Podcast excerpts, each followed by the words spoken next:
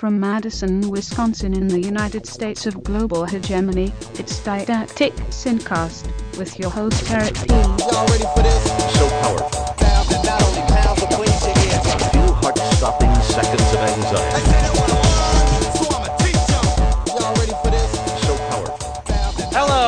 Earthlings, and welcome to the Didactic SynCast, your weekly overview of everything important on the planet Earth. I am Eric S. Piotrowski, aka Duke Scath in the world of video games, aka Scartol in the world of Wikipedia and Reddit. Each week I bring you a range of news stories, historical and literary perspectives, and my opinions on topics like current events, war, human rights, economics, education, hip hop music, and killer robots. So buckle up and let's get started. A little bit better than dope is. A brand new kid to show biz. With knowledge I persevere, but for now do me a favor. favor. Let me an ear. Then we can find a rhyme to fill in space and drop the bass with a tape. First of all, hopefully you've noticed that I've finally got the freaking levels right. I uh, I I was for the last few weeks I've been really frustrated by the fact that my voice was really loud and the sounds seemed a lot quieter. And so I was trying to play around with it, trying to tweak things cuz there's about 6 different pieces of software I'm using here. I'm I'm put I got the headphones into the ISB or the USB plug here, iMic, and then that goes into the computer and then that's so that's the in mic, but then I'm running it through Soundflower and then that goes into a program called uh, line in, and then that goes into the other line in, and then that goes into the uh, audio editor program that I use called Amadeus Pro. So there's a lot of different points along the path that I have to try to tweak, and I tried making the sounds louder and blah blah blah, whatever. The point is, it's all working out now, so hopefully the whole thing will sound a lot better, and it won't be so jarring when we go from my voice being loud to the sounds being quieter. Anyway, uh, yeah, this week I met Jay Asher.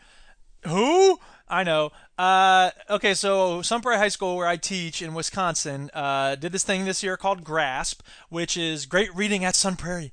And we had each student pick one of 10 books to read from, uh, to read, and uh, I led a discussion. And so the students read it over the course of the year, ostensibly. A lot of them did not. Uh, and then we had discussions about him. And I hosted the discussion about Maus by Art Spiegelman, which is a great book. Uh, it's a comic book about his father's experiences in the Nazi concentration camps. Um, anyway, one of the books that we had in that program was called 13 Reasons Why. And the author is a guy named Jay Asher, and it's his first novel. It's about this girl who commits suicide and then um, sends these audio tapes to these different people, 13 people, I suppose, and uh, they listen to what part they played or didn't play in her life story that caused her to take this horrible decision. And it's it's a it's a good book. It's it's very nuanced. Uh, it doesn't take stupid extremes. Um, the structure is great because you have her talking, and then you have the guy who's he's going through it. He's like the sixth or seventh person to go through these tapes, and we so we see him listening and reacting, and we have the girl talking, and so it's it's a good mix of things. Um, I don't think he's the greatest writer in the world, but whatever. Uh, you know, when she's talking into a tape recorder, I don't think she would be talking in a way that looks like a story being described. You know, how are you doing? I asked. Oh, I'm okay, you said, and crumpled up your napkin and things like that. People don't tend to include that kind of detail when they talk into a microphone. I should know. I talk into microphones a lot. Oh, it's hilarious. Anyway, uh, yeah, it's a good book. It's worth reading, but I'd probably give it. I will give it three stars out of five when I finally post my review to Goodreads. And if you're not a follower of mine on Goodreads, good grief, what are you doing? Anyway, the very exciting news that they broke to us last month was that Jay Asher was going to be coming to our school, and he did, and it was great. It was really cool to meet him. He's a really nice guy, and he's really good at presenting. Because a lot of times when authors come to discuss a book, uh, they read from the book or they sort of tell stories and things and and sometimes it's kind of dry and I was nervous that that might be the case here but it wasn't it totally wasn't he had a great PowerPoint presentation and uh, he just had a lot of great things to say and interesting stories about his life and the process and all sorts of other stuff. So it was a really good experience but I have to admit I was kind of jealous because you know anytime you meet somebody anytime I meet somebody who's a published writer I feel a little um, envious, I suppose. Uh, and not that I really have a right to, because I've written four novels, but I haven't sent any of them off to publishers because they need a lot of work. And the first three are a trilogy, and they have to be completely rewritten. The first one I started when I was 12 years old, so I mean, what kind of shape is that going to be in? Anyway, uh, that was an exciting moment in my week. End of story. Let's talk about some current events.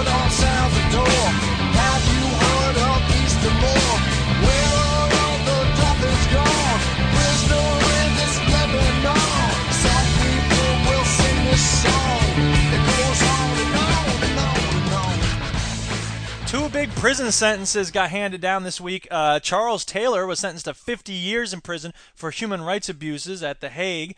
And yeah, Charles G. Taylor, the former president of Liberia and a once powerful warlord, was sentenced on Wednesday to 50 years in prison over his role in atrocities in Sierra Leone during its civil war in the 1990s. The judge presiding over the sentencing and an international criminal court near The Hague said Mr. Taylor had been found guilty of, quote, aiding and abetting as well as planning some of the most heinous and brutal crimes recorded in human history end quote, and that the lengthy prison term underscored his position at the top of government during that period.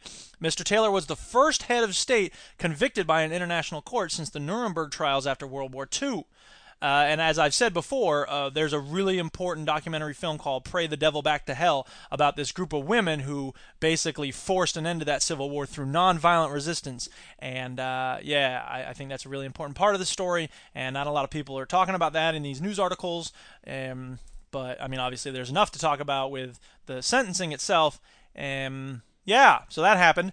Also, Hosni Mubarak, the former strongman in Egypt, was sentenced to life in prison after a 10 month trial. He attended on a stretcher locked inside a courtroom cage.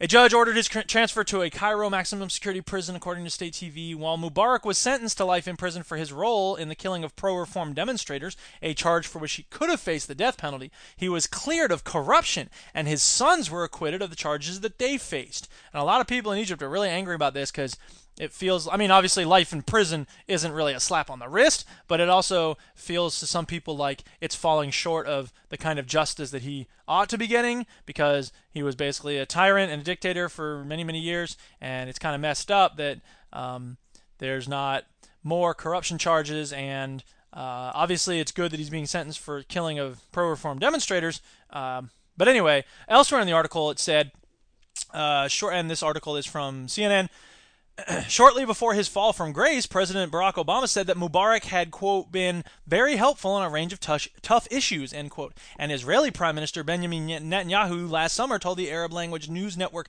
Al Arabiya that he respected Mubarak. So, yeah, this is one of those situations where the U.S. was friends with Mubarak right up to the end, and, uh, oh, wait, uh, I guess he's not good. But you know what? Again, he had been a tyrant for a long time before this fall from grace. So it's one of those cases where the United States will support people who act undemocratically when it benefits us and will condemn them when it benefits us. And it's not a principled stance. And I'm sorry, the U.S. government ought to take a principled stance on human rights. Duh. The craziest story this week, and most of you probably already heard about this. Uh, there was a guy in the um, this isn't the actual headline, but I wrote it down as "Naked man tries to eat another guy's face, comma gets shot dead," and it's exactly what I just said. It happened in Miami. Um, an emergency room doctor at Jackson Memorial Hospital said that Eugene's attack could have been induced by bath salts, a drug nicknamed after the bathroom product it resembles. And this is a synthetic designer drug, and it causes hallucinations and fits of rage and all sorts of other stuff. Uh, what a horrifying situation, because apparently the dude was just walking down the street, and this other guy, naked, jumps on him, starts eating his face, like clawing at his eyes and stuff. And oh, God, how horrible. So, bath salts, not even once, kids. Stay away from that stuff. And on a happy note, to finish off the current events, uh, the Presidential Medal of Freedom was awarded to 13 people recently, including Toni Morrison. And I'm a big fan of Ms. Morrison. Her book, The Bluest Eye, is a beautiful and heartbreaking and painful and horrifying and gorgeous work of literature. And um, yeah, Obama said when he was uh, issuing the uh, medal. I quote, I remember reading Song of Solomon when I was a kid and not just trying to figure out how to write, but also how to be and how to think. Uh, he said in reference to Morrison's 1977 novel. And uh, another award was delivered to Dolores Huerta, who is a woman who helped organize United Farm Workers, and she's totally awesome. And she's the one who came up with this "Si se puede, uh, yes we can" thing that Obama kind of took and ran with in 2008. And uh, so anyway, he said, uh, I think about Dolores Huerta, reading about her when I was starting off as an organizer. Everybody on this stage has marked my life in profound ways. It's just a shame that his presidency has drifted so far from the spirit of you know grassroots activism and attention to the least of us that marks the United Farm Workers and the, even the community activism that he did when he was on the south side of Chicago. If you read the things he wrote as a community activist, they're inspiring, they're beautiful, and I just feel it's a shame that like Clinton, although Clinton was I mean, dude, Clinton was a high-powered lawyer you know, working for big businesses and stuff. And I never really believed that Clinton was ever like a an in the trenches organizer of any kind, but Obama was, and it kind of sucks for me to see him. I'm not prepared to say Obama has sold out, but he sure spends a lot of time fundraising these days, and I know that's what a president has to do, and that's the problem. It's not him, it's the system, but he could do more to be bucking the system, man. He could be standing up for you know, he said when he was running for president that if anybody's labor rights are ever threatened, I'll get my work shoes on and march on the picket line with you. Well, you know what? When Walker did his stupid horse crap here in Wisconsin, he had a chance to come down here, Obama did, and he didn't. And that's that's messed up, man. He should have been here with us marching and stuff. So, I don't know, it's frustrating. Am I going to vote for Obama? Who knows? I mean, it depends on how close Wisconsin is. And speaking of which, by the time you hear this, the vote may have already happened to recall Scott Walker. I mean, he's been recalled, so who's gonna is he gonna get reelected or is he gonna, um, you know, get replaced by this guy Barrett? And uh, you know, if, if Walker wins, that's gonna it's like it's like Wisconsin's doubling down on. Um, the, the the way that Scott Walker's been going, and it'll really suck if he wins. And uh, I mean, you know, if Barrett wins, I think it'll be better. I don't I don't have any hope that everything's going to be magic and perfect. And even if Walker wins this recall, I think a lot of people are supporting Walker just because they don't like the idea of the recall. And I think there may be some chances next time around with the actual election election to beat him, but we'll see. I mean, it depends on the economy and how much money gets put in because there's been so much money coming from outside the state this time around. And I don't know, we went out camp canvassing for the Barrett campaign, and here's the thing Canvassing is an important thing. I think it's important for human beings to interact with each other and to talk to their neighbors about, hey, there's this thing coming up. Let's let's engage as citizens about this thing. But it wasn't engaging with uh, with other citizens about this thing. It was this script that they handed us, and it was focus grouped. And they said, you know, read it exactly as it is on the page because we've focus grouped this a lot. They kept saying it over and over focus group, focus group. And we weren't going out to talk to people about the campaign. We were just going out to say, hey, the vote's coming up. Do you know where the polling place is? When do you think you'll go? And it looks like a lot of people in this area will be voting on Tuesday. There's, there's all this bandwagon psychology trying to get people to commit. And I understand that, you know, the research shows that that's what works. But you know what? I'm not interested in being a mouthpiece for a focus grouped script, okay? I want to talk to people about what democracy means and what we want out of our government. And I wanted the opportunity to tell people that as a teacher, here's why I'm angry at Scott Walker. Here's why I want something to change. Here's why we need change if we want good schooling. And in fact, I printed out this thing because I thought, hey, maybe that's not it. That's a receipt from when I got my oil changed. Uh, How ridiculous. No, but I thought that there might be moments when I would want to talk to people about why I want Scott Walker gone, and maybe I should have this piece of information ready, but that opportunity never came up because, of course, we were just sort of talking to people about, you know, what's going on. That's my schedule for next year, what I'm teaching. Where is it? Ah, I can't find it. Oh, wait, here it is. I got it. My desk is a mess right now. I got one more week of school, and then I'm on summer break. Next time I do a show, I'll be so happy because it'll be all over. Now, I should also say on this tangent of a tangent that I got chosen to hand out diplomas this year, which is a great honor. I had been chosen once in the past, and it's a tremendous experience to hand someone their diploma. And only six teachers in the school get chosen to do that, so it's pretty special to be asked to do that. And uh, I'm very humbled and grateful for that. I also recognize that it's a popularity contest, but it's not a popularity contest in the terms of just like, oh, so and so's cool. But like who's had an impact on me as a student, right? And a lot of people think carefully about who they choose for that honor. And so I'm I'm very humbled as I say. Anyway, so yeah, next time you hear me, it'll probably be with great celebration. Actually, that's not true. Next time you hear me, it'll be on the Veteran Gamers podcast, which we're recording on Wednesday. It's currently Sunday. You don't care. Anyway, uh, yeah. So Scott Walker's whole thing was this whole thing about oh, school districts have much more flexibility now that there's no collective bargaining among the teachers and blah blah blah blah blah. But you know what? Here's this article I print I saved last year in February of 2011 because I, I knew it was going to be important because this is exactly what he's saying now. And it, this article says Wisconsin's local governments never asked to end collective bargaining, as Scott Walker contends. Uh, in the article, they have a quote from Miles Turner, the executive director of the Wisconsin Association of School District Administrators. Quote, Our position is we've sought significant modifications in bargaining laws, but we've never sought to eliminate collective bargaining rights, he says. Uh, in fact, the association, which represents almost all of the state's two, 424 school districts, doesn't want to do away with collective bargaining. Turner says doing so, quote, would create a very problematic work environment because right now we have an established system and everyone knows how the systems work. And there's a comfort with everyone having a seat at the table. If you take that away, it leads to an uncertain work environment and that could lead to strikes. Now, I don't know about it leading to strikes, but I can tell you from personal experience that next school year is going to be very strange and tense and worrisome for a lot of us teachers. So, I'm I'm angry at Scott Walker, and I hope the recall works. But even if it doesn't, I mean, I, I personally feel like I've kind of dug myself a niche and and proven myself as an invaluable member of the faculty. So I'm not too worried about myself in terms of job stability, but I am worried about the add-on effect because right now we have a contract with the school district and that contract stipulates here's what the administration can require of us and here's what they cannot require of us. And when that's gone the administration can pretty much require whatever it wants of us. And obviously there's a degree to which they don't want to overdo it because it'll just crush our souls but it's kind of like minimum wage. Okay there will be a you know uh, there there won't there won't be so many lines drawn and, and, and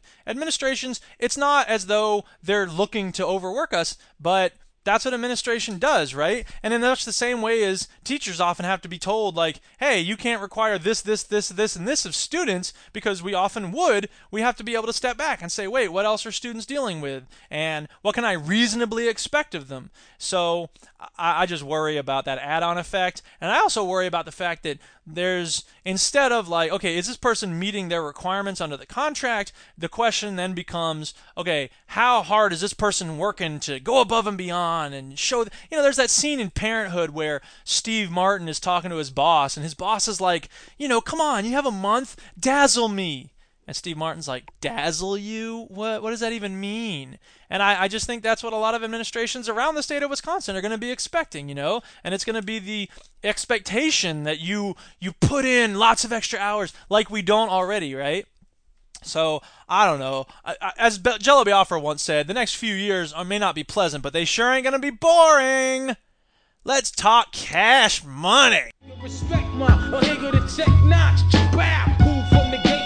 Cash moves everything around me. Green, get the money. Dollar, dollar bill, of German coalition parties is drafting a law to regulate high frequency trading. I was very excited to see this. It's from the Wall Street Journal, and it says German federal government coalition parties are planning to regulate computer generated high frequency trading and present a draft law on the issue in the autumn, uh, said financial experts of both parties Tuesday. Quote, We should do what we can already instead of waiting for a regulation worked out at the European level, parliamentary fiscal policy spokesman for Chancellor Angela Merkel's Christian Democratic Union Klaus Peter Flosbach told Dow Jones Newswires, adding this has been agreed upon with coalition partner the Free Democratic Party. FDP financial expert Volker Wissing, how ironic, not ironic, coincidental that this guy's name is Volker because there's a Volcker rule. It's hilarious. People who know about U.S. financial regulation are rolling around pissing themselves laughing right now.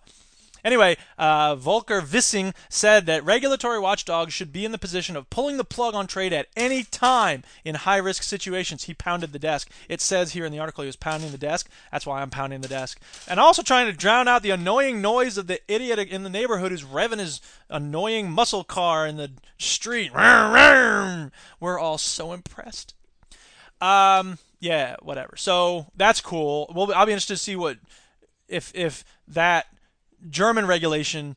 Uh, you know, it's such a globalized world now. Okay, so Germany, if it regulates high frequency trading, so okay, maybe the next flash crash won't happen in Germany, but there may be German companies that are involved in it because they be maybe working overseas, right? And and in a globalized economy like this, those companies can go anywhere they want so easily. They don't even have to set up things. I heard someone recently talking about these companies. They set up a, a an office. It's like an empty warehouse with a woman answering the phone, and that's their headquarters, their international headquarters, some warehouse, and it's just so they can have a supposed presence. I think it was a.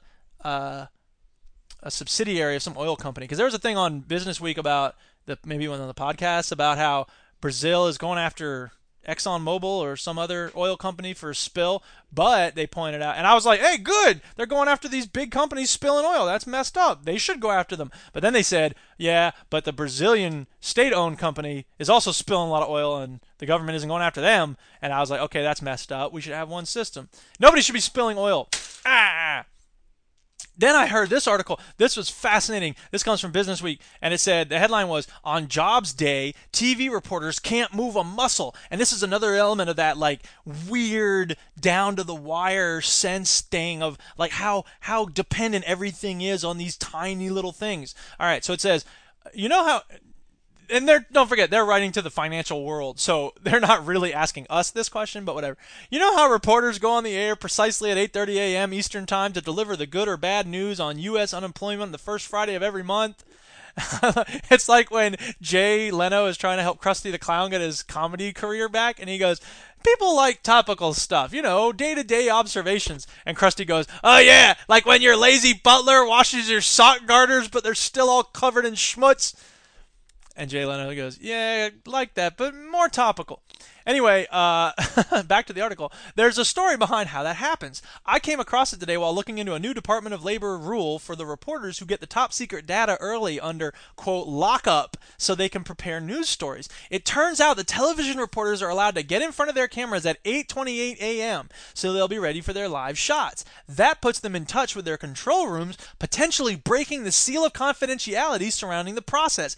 Anyone who got early word of the market moving payroll number could make a quick killing in the stock market. And this is what we were talking about last week with uh, people t- saying don't do any trading in like you know I don't remember what report they were talking about. It wasn't I don't think it was jobs numbers, but you know these reports come out at nine o'clock and they go don't do any trading in the two minutes before the two minutes after that. It's so fascinating to me. Continuing with the article, to enforce the all important embargo, the Labor Department tells the TV reporters that they must be completely silent from 8:28 to 8:30 while they stand in front of their cameras. The only exception to test their microphones, they are allowed to speak one code word or phrase which changes each.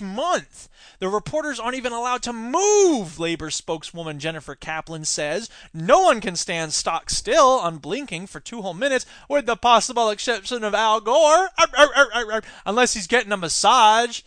Weirdo. Yet, who is to say that such a tiny twitch of the left eyebrow isn't a secret signal that the payroll number exceeded expectations? And again, it's that weird thing, man, where it all comes down to, you know, we talked about people breaking down the timeline of one second. So I gotta wonder in these two minutes, are there people who are gonna start breaking down, okay, in the past, his left eyelid twitched at 829.03 and 4 hundredths of a second.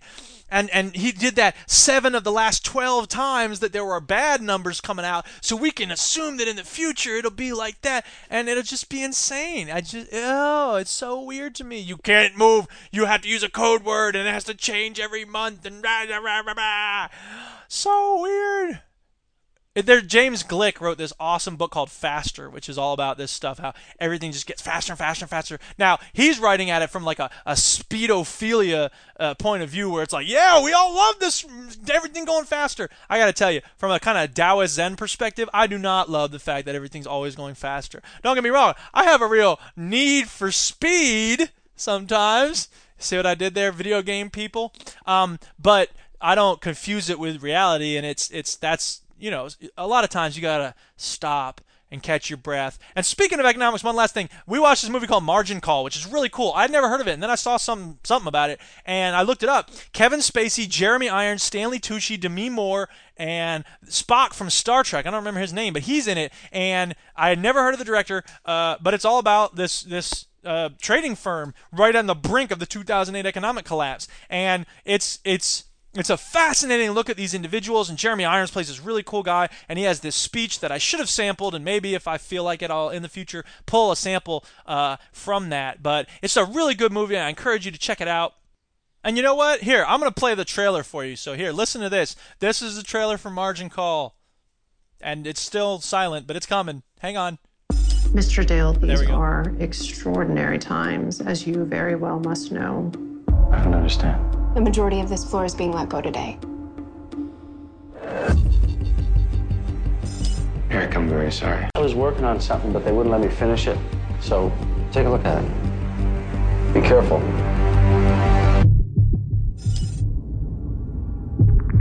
Eight fifty-seven p.m. He's typing it. Ten forty-five p.m. He's finding things out. Twelve I need you guys to come back up here. Wait a second. Just trust me, okay? I need you guys back here now. Wait a minute, what am I looking at? This figure here. Whoa, is that It gets ugly in a hurry. is that figure right? Looks pretty right to me. There Inspired are by real events. dollars of paper around the world relying on that equation. But we were wrong. No, you mean you were wrong. Sir, if those assets decrease by just 25%, that loss would be greater than the current market capitalization of this entire company. How long would it take to clear that from our books? You cannot be doing what you're thinking of doing. Sell it all today. You're selling something that you know has no value. So that we may survive. There are three ways to make a living in this business be first, be smarter, or cheat. Look at these people wandering around with absolutely no idea what's about to happen. You're a very important piece of this puzzle. Are you in on this? I can tell you that people are going to say some very nasty things about what we do here today. If we're going down, and you damn well know it'll be together. I'm not sure that I do know that. The ground is shifting below our feet.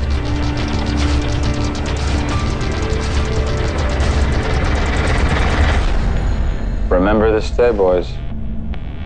Remember this day.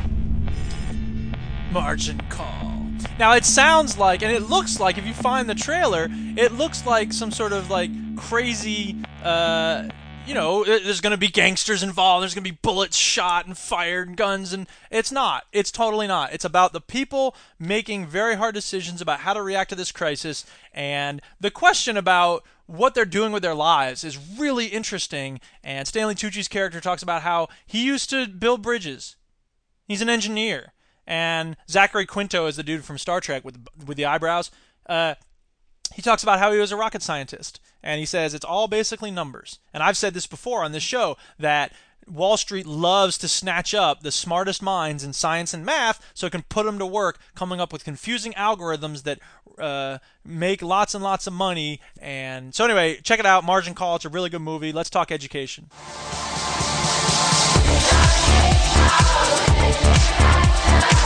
Nothing else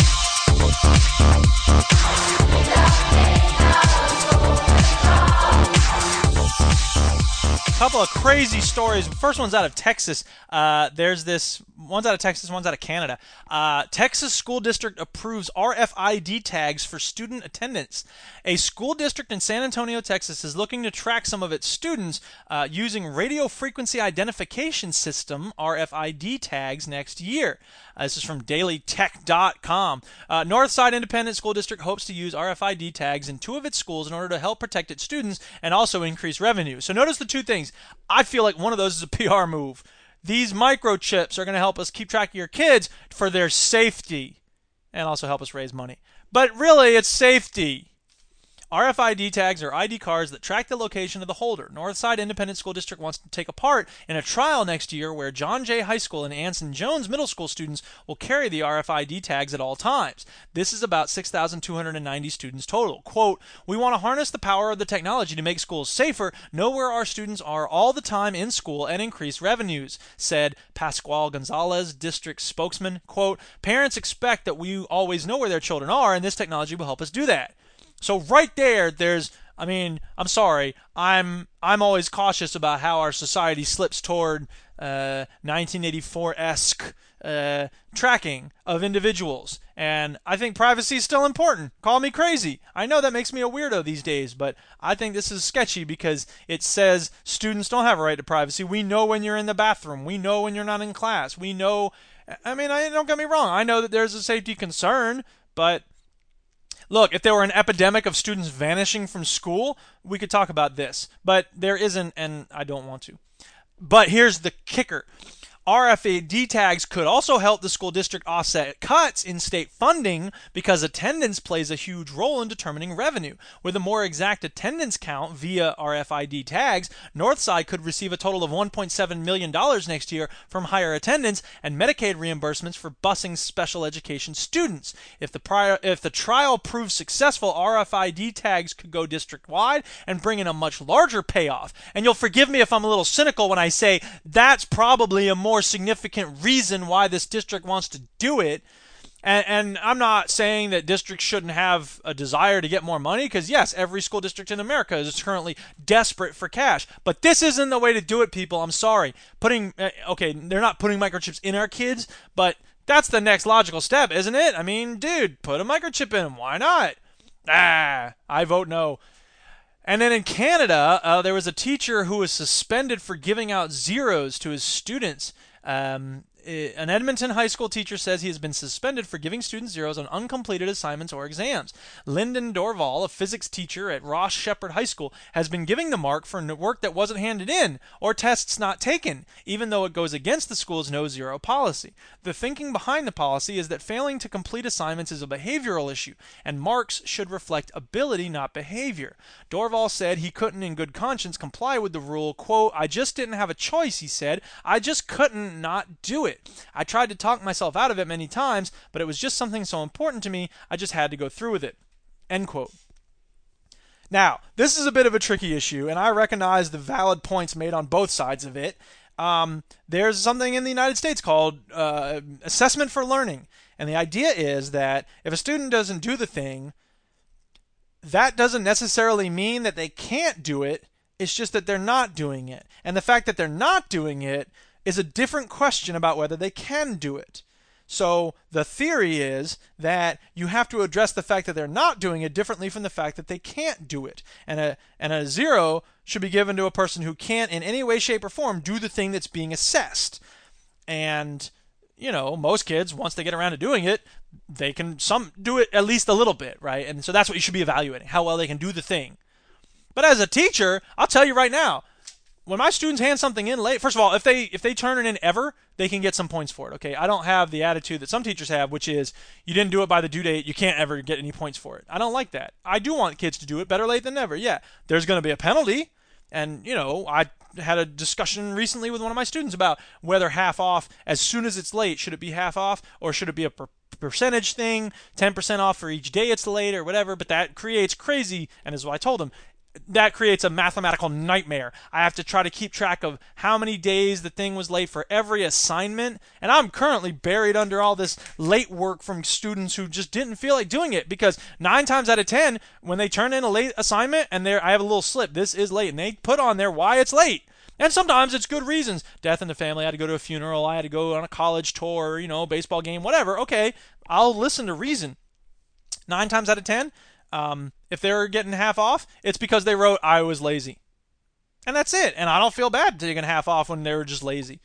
Um, and so the question then is, okay, if a student never does it, what does it become in the grade book? Should I grade the three assignments out of 20 that he did and say, well, he did well on those three. He didn't bother doing the other 17, but he did great on these three, so he gets an A. I don't I don't like that. I'm sorry. I'm not in favor of that. And uh, it had been suggested to me recently by someone online. I was having a discussion about this. He said, "I don't think you understand what no zero policies are all about." And that's possible, but you know what? In that case, they haven't been explained to me very well. So, hey, people who support no zero policies, explain things better. Aren't you involved in education? Shouldn't you be good at explaining things? It's time for killer robots. Uh, kill all humans. Kill all humans. Must kill all. Bender, wake up! I was having the most wonderful dream. I think you were in it. Uh, uh listen, Bender, uh, uh where's your bathroom? Bath what? Bathroom. What room? Bathroom. What, what? Ah, never mind. Mm. Hey, sexy mama.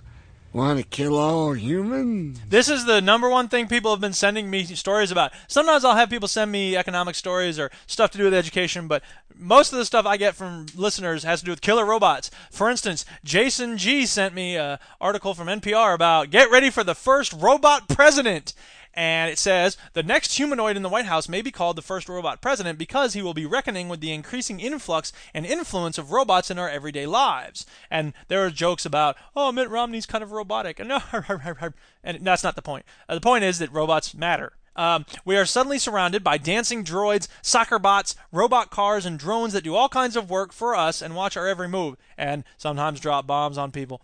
The politics of robotics, however, is a tricky thing. To support the development of robotics can be viewed as denigrating to the work of humans. Robots take jobs from people. On the other hand, to rant against the research and development of robotics could be viewed by voters as short sighted, unimaginative, and luditical. Now, as I've said before, that's not really the question whether robots should be used in the workplace or not, because they're going to be used. The question is, what happens to the wealth that gets generated by robots? Because the wealth that's generated by workers, ostensibly, the worker gets a fair part of that wealth. Now, we all know that's not actually how it goes down under, you know, corporate capitalism, but that's a different matter. The point is, once you bring a robot in, there's no labor cost. Hey, cha-ching! But the point is that instead of taking the wealth that's generated by that robot and distributing it to everybody, the wealth almost entirely goes to the owners of the company. And that's messed up because we should all be benefiting from the robotization of menial work. If if if tomorrow robots were the ones collecting our trash, we shouldn't have people who used to be trash collectors suddenly desperate for work somewhere else. We should say, here's the money that is being saved by using robots for this, and hooray, no humans have to go digging through trash anymore. And that's not even talking about the people who, like, their job is to live in trash piles. This is a real thing, by the way. If you don't know about this, you got to look it up. Uh, they go digging through trash. That's their whole life. And they find, like, copper wiring and, and you know, uh, aluminum or whatever it is and and they sell it for very very low prices and that's what they do like that's their job is digging through garbage uh, anyway if we went to robot trash collectors uh, or binmen as you all call them in the UK uh, th- that wealth should be spread around to everybody we should, we should say yes awesome not only do we not have to have humans digging through our trash now we can have uh, robots doing it and because we're saving money, hey, let's spread that money around that we're saving. Yay! No, it goes to the company that owns the robots. Yeah. Richard Primrose sent me something called the President's Kill List, and this is from the New Yorker, and they do really good investigative work, and they do really in-depth reporting, and they have good links to other in-depth reporting things. Um, they talk about they, they were talking about these news articles that appeared in Newsweek and, and uh, USA Today and World Report or whatever, um, and it was about this kill list, how the president has a kill list, and the article is very interesting because it says this The kill list story is a reminder of how much language matters and how dangerous it is when the plain meaning of a word is ignored. Each might include a mini glossary, baseball cards for the PowerPoint slides with the biographies and faces of targets, and these are targets targeted people targeted by drones with bombs in them Terror Tuesday are meetings where targets are sorted out. Nominations are code language for death marked finalists. Uh, personality strikes are drone strikes that aim to kill a person, and signature strikes go after a group of people whose names one didn't know because of the way they seemed from pictures in the sky to be acting. So the president is making these decisions about who to send these drones after based on how they seem to be acting from pictures taken by other drones or satellites or whatever it is. That that makes me very nervous. I don't believe the United States government should be killing people based on that. I'm sorry, that makes me a hippie leftist tree hugger, unpatriotic, whatever. Uh, continuing the article, this is the kind of attack that, in one incident mentioned by Daniel Klaidman in his Newsweek piece, led to, quote, persuasive reports of dozens of women and children dying. A lawyer who saw that on Kill TV, the feed that let the military and lawyers watch strikes, said later, quote, if I were Catholic, I'd have to go to confession, end quote. Drone strikes, as opposed to ground troops, bring with them a comforting, comforting illusion of distance. And uh, we talked about this before. Uh, Al Jazeera had their thing about drone strikes, and it's that same thing. Uh, we're so and and and when it comes to Democrat versus Republicans, I think it's kind of sad that we are so willing to trust Obama when he seizes the same power that many of us lambasted President Bush for seizing. It's pretty pathetic. We should speak truth to whichever president is controlling these robots and dropping them on innocent women and children uh, and uh, yeah, it's it's wrong. I vote against it. Ah. Meanwhile, uh, a little happy news about um, the world of robots. MSNBC had this thing about from this Japanese company that talks about um, carrying your friends with you as tiny robots. I'm not making this up here's the article. Ever feel like you have a little person on your shoulder keeping track of your every move, providing encouragement to keep up the good work, or stop you from doing something bad? That little person may soon be more than just your conscience. It could be a robot that provides real time interaction between you and a remote friend or parent as you do what you do. Imagine going on a trip, for example, and bringing along your best friend who's stuck at home, or sticking a robot on your child's shoulder to remotely chaperone a Friday night out. That'd be a fun Friday night out. Hey, Tommy, welcome to the party. What is that? This is my robot. It's also my mom. Which way to the we? You're not invited anymore, Tommy. Go home. Was it Tommy that had earlier on? I don't know. Anyway, um, yeah, the robot known as the miniature humanoid or MH2 is under development at Yamagata University in Japan. It has head and body it, this is what it says in the article. It has head and body. It moves like a person. It even breathes like one. There's also a photograph of the uh, artist's conception of what it'll look like when it's finally done, and it, it, looks like a tiny little person sitting on your shoulder. That would freak me the heck out if I ever saw someone walking around. It would freak me out the first time, but you know what? We'd get used to it because that's what we do. We get used to anything. Now, I want to know. Here's the thing, because it's supposed to be controlled kind of like Kinect. So with they mentioned Kinect, you can you control it with Kinect. So your friends at home watching you tour the Eiffel Tower or whatever, and he goes, "Oh, look over there," and he points, and the robot points. Is that really that important? I don't know that that's so important to me to have the robot part. Why couldn't you just? I mean, because the for I mean, even even ignoring the fact that it's creepy that you are accompanied through uh, remote control televisual lenses to to be feeding this data to your friend who's back home. Um, I also think that it's silly to have the robot part there. Why not just have something much more inconspicuous, something in your eyeglasses or your sunglasses or your baseball hat that has a little camera lens, and then your friend can join along and then have an earpiece or something where he talks to you or whatever it is. It's just very silly. And speaking of the data that's going through cell towers, I finally got around to watching that frontline piece about guys falling off of cell phone towers, and it's exactly what I said. The subcontractors are entirely responsible for the safety, and when they're cutting corners, it's because the the cell companies like AT&T and Verizon are telling them, "Hurry up, hurry up, hurry up, hurry up, hurry up. The schedule is very tight. We got to push, we got to push, we got to push. Get this thing done faster, get it done faster, get it done faster." And so the subcontractors are like, "We got to get it done faster. No time for all these safety requirements." And I, I, I, it sounds like a lot of the guys who are doing this kind of work are, you know, gung ho types, adventure seekers, and uh, taking chances and stuff, and doing stupid things. And I'm not trying to absolve the individuals for doing stupid things, but I'm sorry, it's the company's responsibility to make sure that they don't cut corners that can cost them their lives. And the companies aren't doing that. And the, the AT&T and Verizon all go, it's not our fault, we're not responsible, we can't look out for everybody. And there's a lot of people going to talk about nanny state, oh, government shouldn't be requiring blah, blah, blah. But you know what?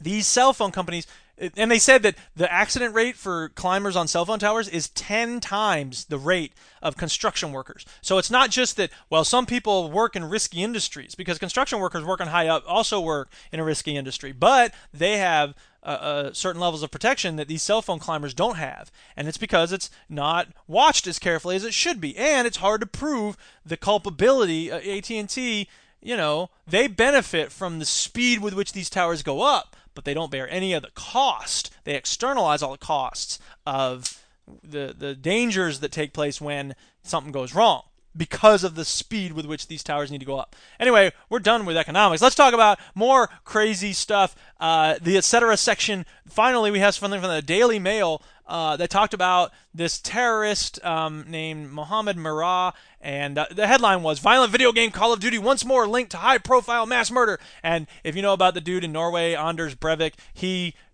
he liked to play Call of Duty and he liked to play Dragon Age Origins, which I like both of those games. And he was talking about you could use Call of Duty to train for this sort of mass murder that I carried out. But you know what? He didn't. There's no, I mean, I don't think you actually could. That's not what he said that he actually trained, but that's what every news report is saying that, oh, he trained using Call of Duty. No, he didn't. No, he didn't. He liked to play it. And in fact, he what he said about World of Warcraft is that if you are involved in planning a terrorist attack like he was, you can cover your tracks by saying you're just really into a MMO, an online multiplayer game.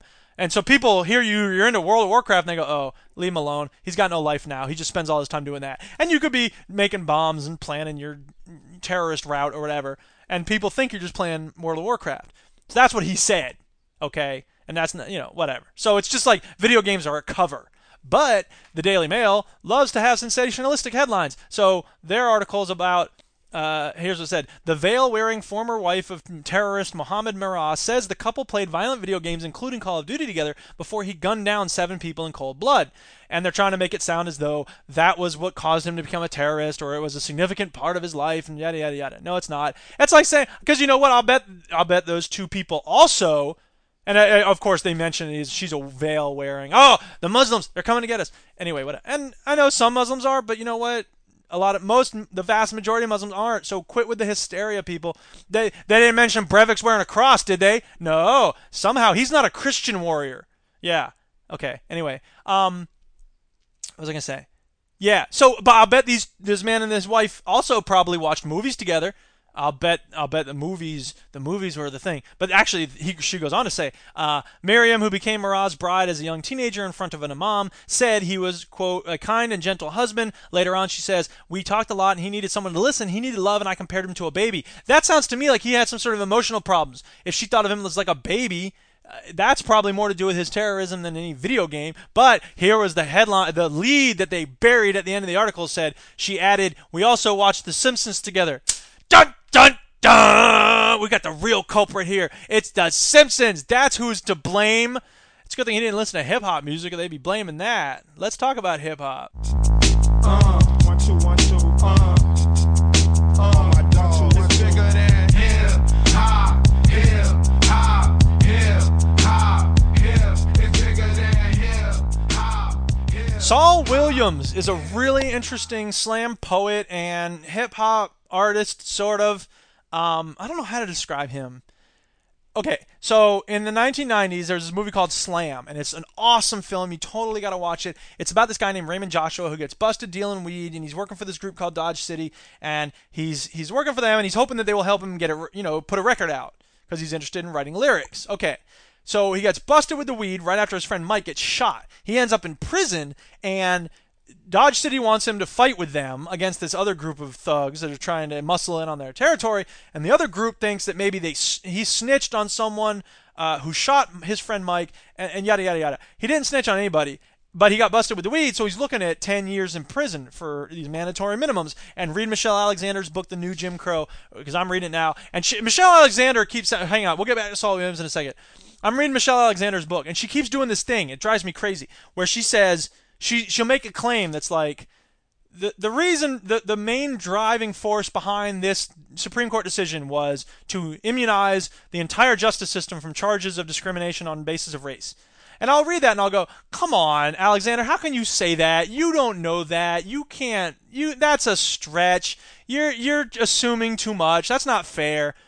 And then I'll read the rest of the section of that book, and I'll just be like, "Well, geez, it does. It is what it sounds like. She's proving her case so specifically and so completely. I, I can't help but agree with her. So." She's an amazing writer. It's an astounding book. You've got to read it. The New Jim Crow. Everything you thought you knew about the drug war, unless you understood how she describes it, which, you know, some of us already did but then it gives you uh, confirmation that you know what you're not insane if you always thought this was a war waged primarily on communities of color not because they use drugs more which they don't.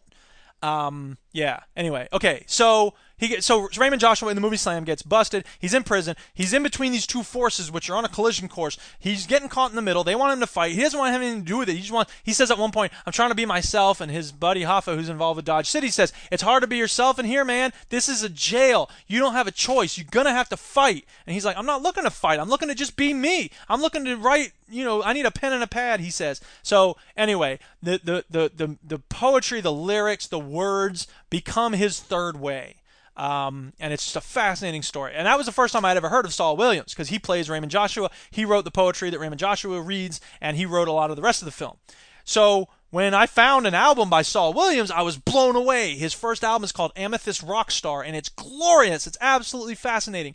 Um, there's some tracks that aren't so great, but by and large, you know, 80% of the tracks on that first album, Amethyst Rockstar, are just mind blowing. I listen to it over and over and over and over again. I love it. I'm going to play you a track from Coded Language uh, one of the songs on that first album.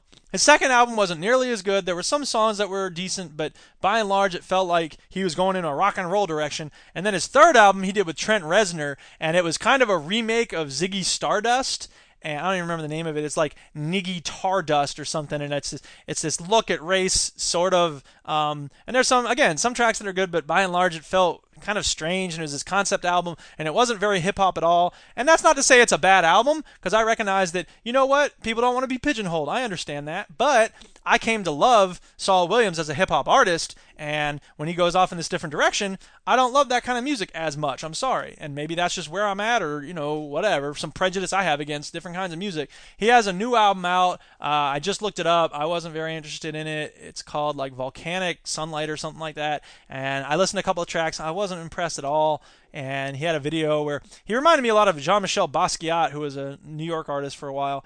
Um, for a while. He was an artist in New York, Jean Michel Basquiat was.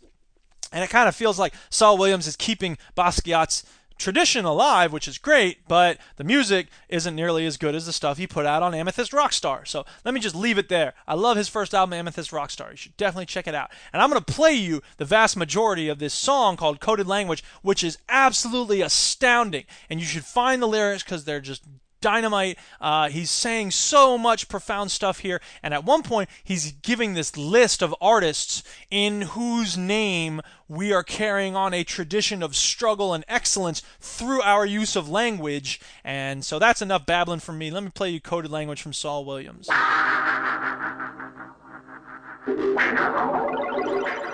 Whereas breakbeats have been the missing link connecting the diaspora community to its drum woven past. Whereas the quantized drum has allowed the whirling mathematicians to calculate the ever changing distance between rock and stardom. stardom. Whereas the velocity of spinning vinyl cross faded, spun backwards, and re released at the same given moment of recorded history, yet at a different moment in time's continuum, has allowed history to catch up with the present. We do hereby declare reality unkept by the changing standards of dialogue. Statements such as keep it real, especially when punctuating or anticipating modes of ultra violence inflicted psychologically or physically, or depicting an unchanging rule of events, will henceforth be seen as retroactive and not representative of the individually determined is. Collective consciousness of this state of being and the lessened distance between thought patterns and their secular manifestations, the role of men as listening receptacles is to be increased by a number no less than 70% of the current enlisted as vocal aggressors. Motherfuckers better realize now is the time to self-actualize. We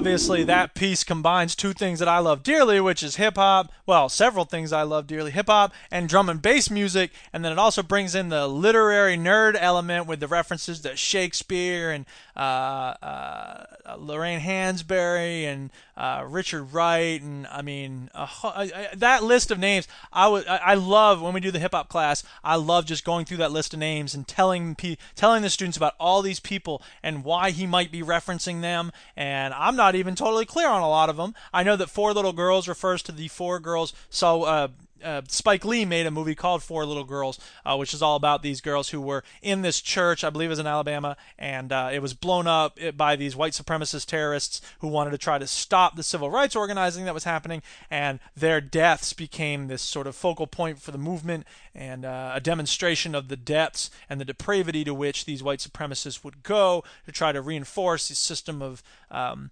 suffering and, and, and white supremacy. Uh, Anyway, yeah, so I, I think Saul Williams is great. I'm not such a big fan of his music that he's been putting out lately, but I have hopes that at some point he'll go back to the hip hop stuff that he was doing in Slam and Amethyst Rockstar. And now it's time for the quote of the week. Friends, Romans, countrymen, lend me your ear. Stop repenting because the ending is near. But don't panic, you can't function if you live in fear. Pay attention, you gotta listen to hear. Wait just a minute. This week's quote comes to us from Madeleine Kunin. Uh, she was a Swiss American diplomat and politician. She was the 77th governor of Vermont from 1985 until 1991 as a member of the Democratic Party. She also served as United States ambassador to Switzerland from 1996 to 1999. She was Vermont's first and to this date only female governor, as well as the first Jewish governor of Vermont. And she said, uh, quote, like art, political action gives shape and expression to the things that we fear as well as to those that we desire. It is a creative process, drawing on the power to imagine as well as to act.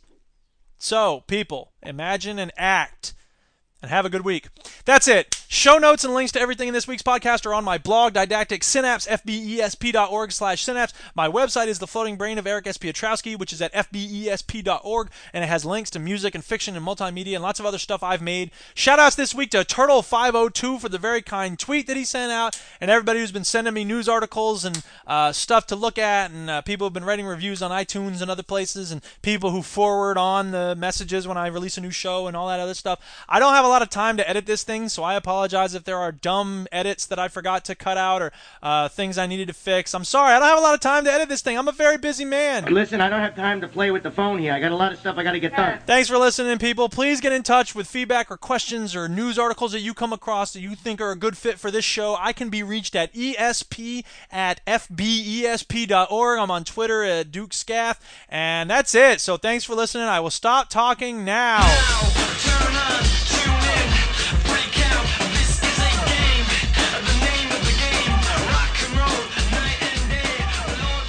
Didactic Syncast is a production of the Floating Brain of Eric S. Piotrowski, which is solely responsible for its content. This program is a joint venture of Ribonucleic Records and Garrison Multimedia. Our show is made possible by a grant from the Fargus Foundation. Some restrictions may apply. See SOAR for details. Fight the power. So powerful